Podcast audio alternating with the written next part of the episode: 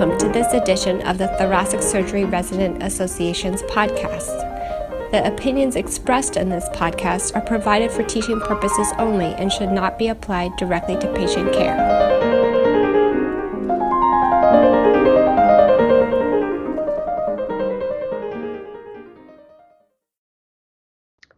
Hi, my name is Nico. I'm an integrated thoracic surgery resident from the Cleveland Clinic, and I'm joined by Dr. Stephanie Fuller from the Children's Hospital of Philadelphia.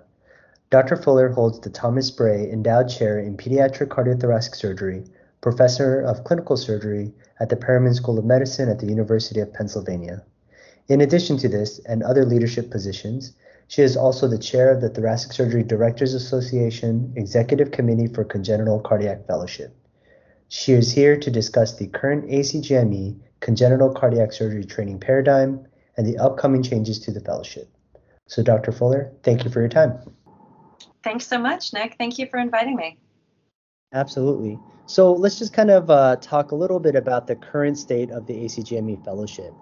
So, what are the different pa- training pathways to become a congenital cardiac surgeon? Yeah, so there have been a lot of substantial changes really over the last two decades in in training. I think uh, you know congenital cardiac surgery used to be more of an apprenticeship. So it was the type of training where you know a, a fellow who was interested in congenital would call a cardiac surgeon who was a practicing congenital heart surgeon and say, "Hey, I want to spend some extra time with you and get some expertise in this area."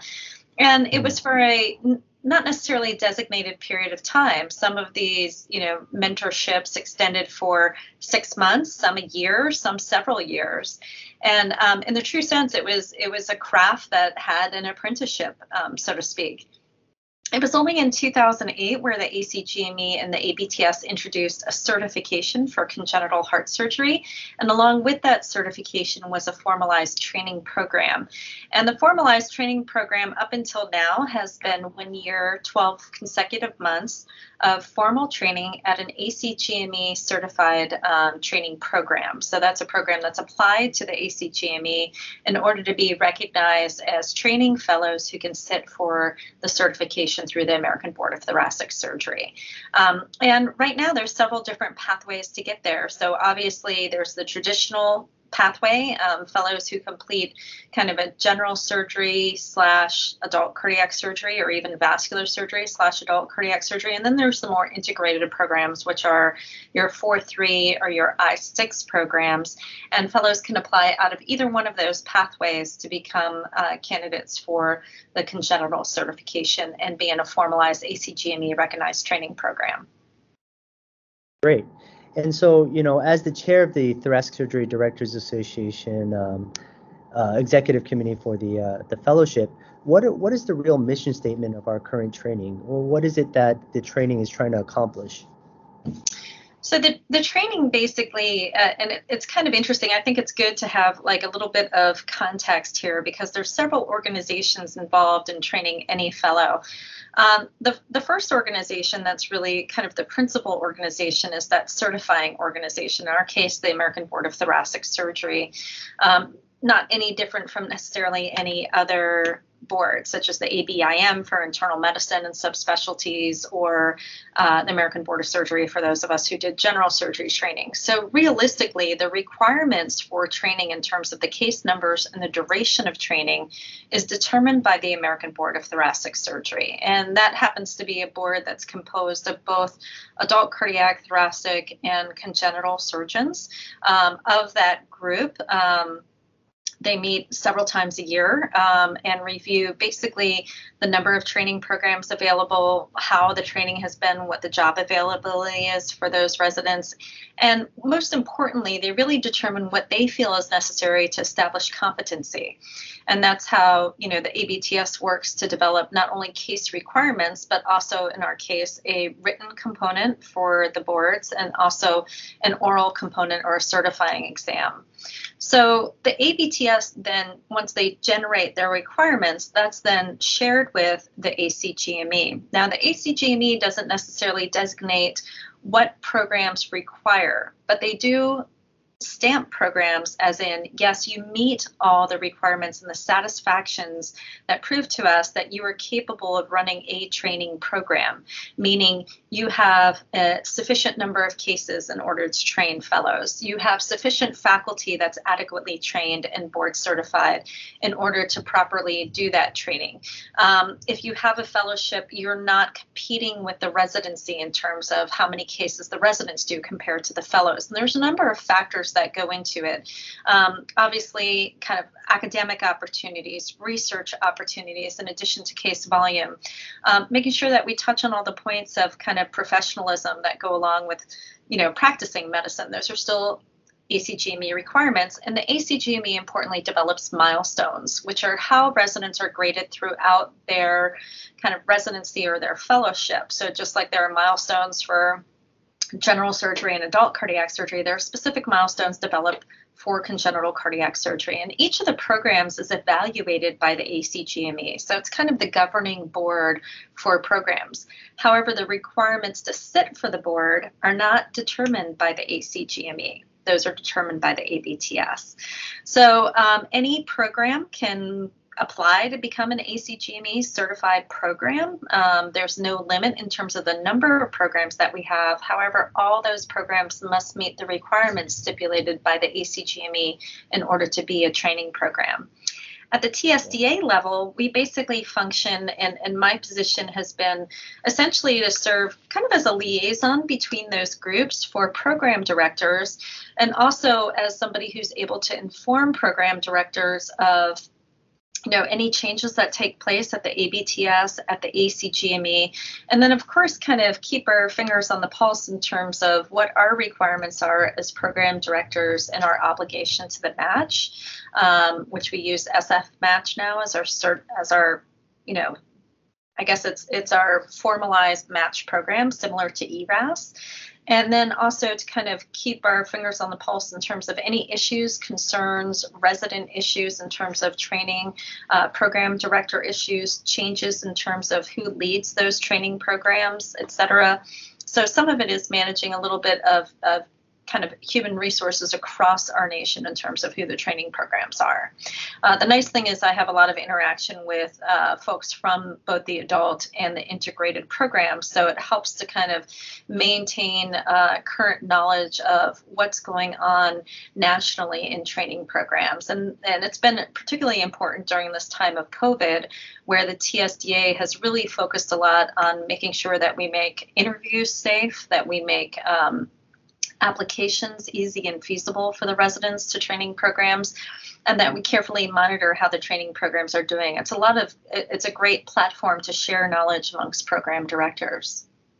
Absolutely. So what do you think is the are the strengths of the current training paradigm and what do you think is lacking Really great question. So um, I, I, kind of will answer this question in terms of what my personal thoughts are, as opposed to kind of what what is uh, you know the thoughts of the TSDA per se. And sure. I, I personally think that there are a number of really great case requirements, but in general, across the board, I think one of the challenges of training residents in a technical specialty is while you have case requirements, it doesn't really stipulate how much of that case you're doing or how much of the case, you know, you develop and make a plan for. So, I mean, ideally, training mimics practice and it's it's something that's done with increasing responsibility throughout your training program. So realistically by the end of training you should be able to function as attending. That makes that means that you should be able to do operations not necessarily completely independently but with help. And certainly you should be able to develop a, a plan for doing those programs. I, I think in congenital it's a little bit different from the standpoint of you're not going to hang a shingle and do complex stat level five cases as soon as you finish. But hopefully, you're going to have the wherewithal to put together a plan for a complex patient, understand that we function in a very multidisciplinary format, ask for help, ask for opinions, and really be able to uh, do even moderately complex or complex cases, but with some backup and with some help. And I think yeah. in general, congenital, much like many of the complex adult specialties, really require some mentorship as you begin your career.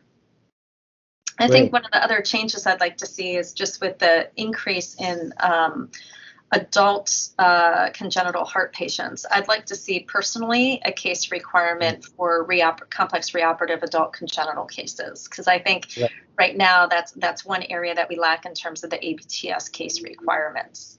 But again, those those are explicitly my thoughts, not necessarily reflective of my colleagues. Sure, sure. The asterisks. Um, so speaking of changes, let's talk a little bit about uh, some of the changes that are upcoming to the uh, to the fellowship. So um, do you think you can summarize maybe in a couple sentences what what uh, the uh, applying fellows should expect in the next couple years?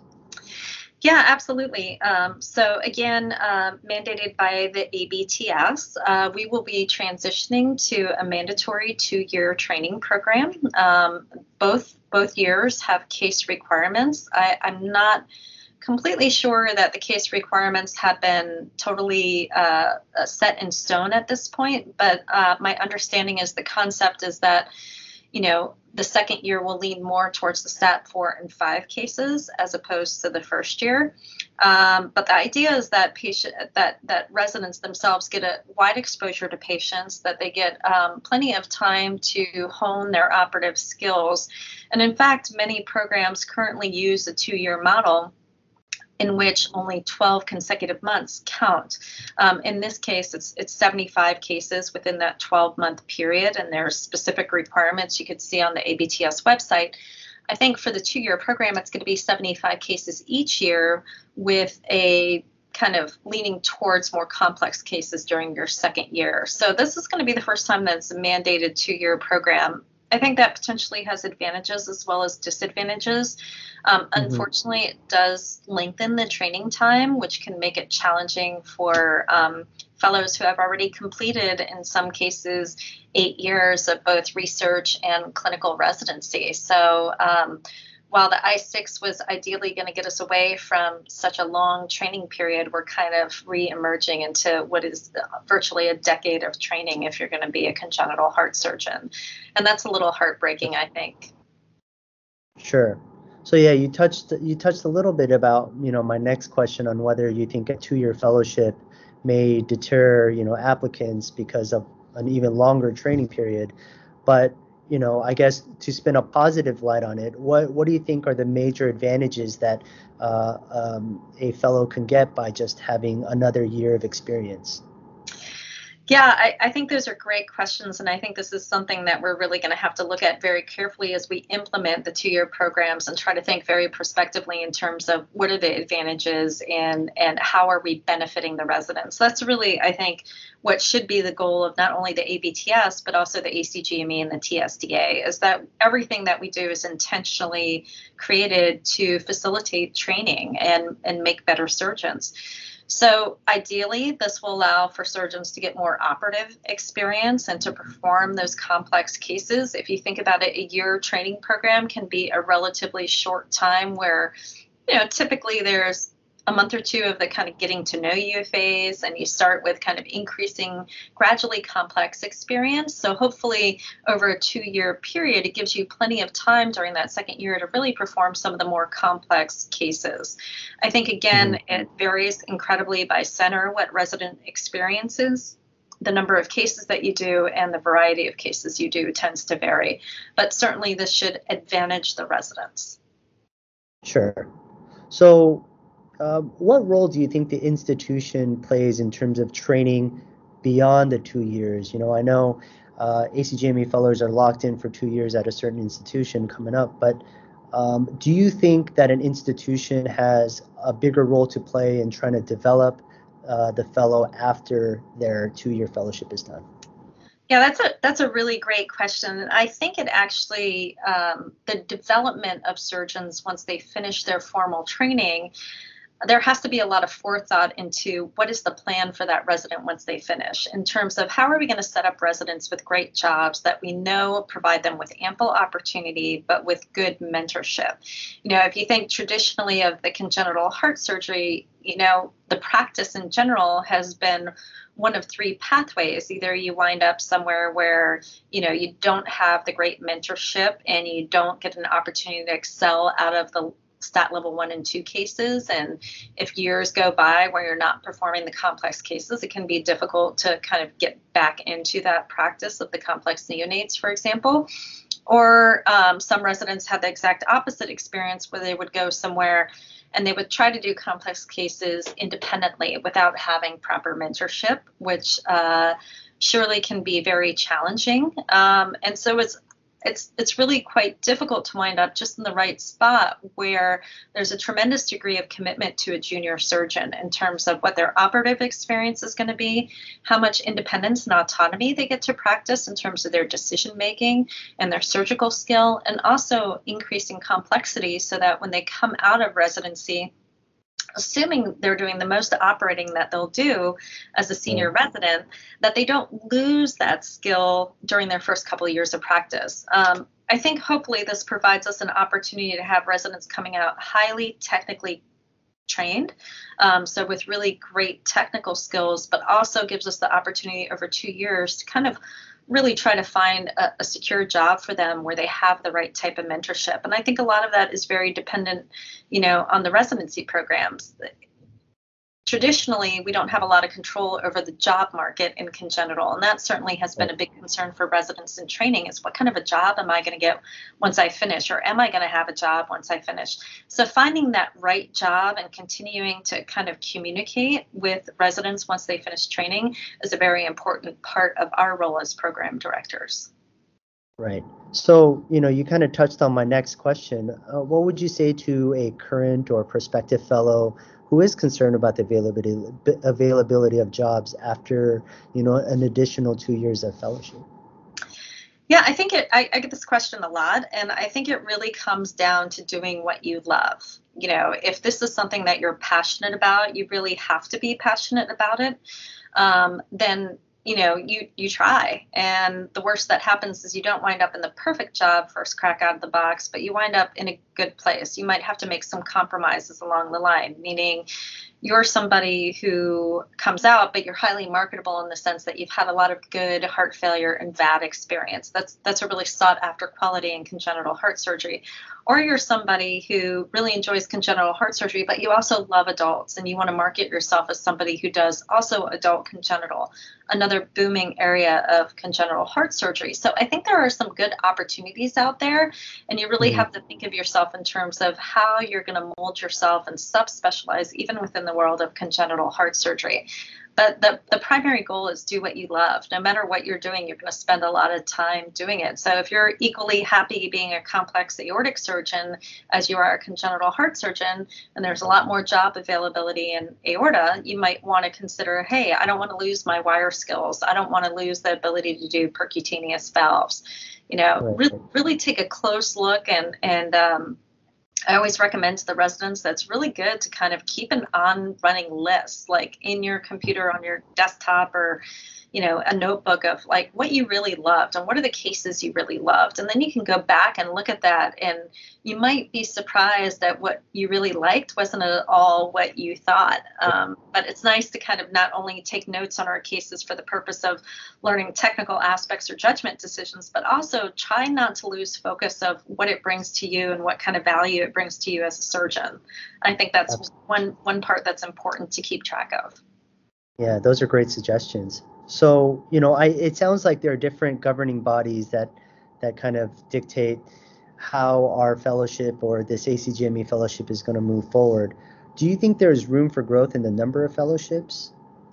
Absolutely, and we've seen it just over the last couple years. So currently, there's 15 training programs. Um, I know of uh, can't can't mention their names, but at least two other uh, university hospital systems that are looking at forming congenital heart training programs.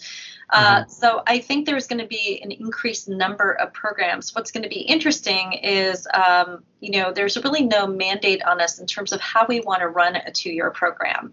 So, for example, some programs might choose to take a fellow every year and have a senior and a junior fellow Whereas other programs might say, hey, we're only going to take one two year fellow every two years. So we're not going to have more than one fellow overlap, and we're going to have the same fellow here for two years. And when they're done, we'll take another one. So if you right. look at this past year, for example, through our match that was just finished about three weeks ago, um, there were 12 programs who applied through the match this year, who, who were available through the match this year. And and of the programs available, not everybody participated in the match, and that's going to be the same case, I think, when we have two-year programs. Programs really need to decide if they want to have have two concurrent fellows or one fellow every two years. So, whereas you might have 12 programs, you might go down to having six or eight programs depending on what model they choose and that's really up to the institutions. Um, together with that, I think there's going to be a highly variable amount of applicants. So it'll be interesting to see, and, and I'm hoping we certainly have as many training programs as there are applicants to the training programs. That's the ideal situation is to have those equally matched. So everyone who applies winds up in a training program, um, but time will tell. Perfect. And then um, just a couple last minute questions. Uh, what direction do you think the specialty is going to go in in the next 10 years? You know, I I think what we've seen so far is an increase in those kind of sub sub specialty areas, like I mentioned, um, heart failure, VAD, innovative devices for pediatric patients, and then, of course, looking at patients with adult congenital heart disease. Um, I, I, I, hesitate to say we plateaued in terms of what the interventional work is. Um, you know, we clearly don't do as many ASDs, as many PDAs as we used to. Ductal stents have been huge in terms of taking some of the, the shunt volume um, and, and the, the patients in need of increased pulmonary blood flow as neonates. However, I don't see us really disappearing. Um, kids are still born with congenital heart disease. The incidence has not changed, and in that way, we have uh, you know a significant amount of job security here.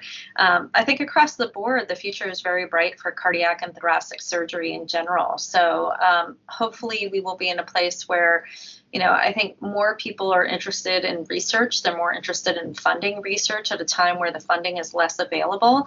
But I think in some ways it's really producing some top quality research, which is important. Right. And, you know, do you have any closing thoughts or anything you'd like to share to any of the listeners? Yeah, I mean, I, I, I, feel like in some ways I'm kind of a poster child for congenital heart surgery in the sense that I can't imagine anything more fulfilling to do. Um, we have hard days, uh, and it's very challenging, I think, when you're dealing with patients as well as their families, um, parent parents. Um, it's almost like you're treating more than one person at the same time, and the same same can be said for adult cardiac surgery. But there's an intensity when it comes to the pediatric patients that I think is, is uh, hard hard to describe. It's almost intangible. Um, I think, in a sense, that people who are interested in it, we need good, well trained congenital heart surgeons. And I think if you are interested in it, there's nothing that should deter you from doing it. Perfect. Well, uh, Dr. Fuller, again, thank you for your time. I know you're you're, so you're busy, so uh, thank you, and uh, we hope all the listeners uh, enjoy this. Great. Thank you so much.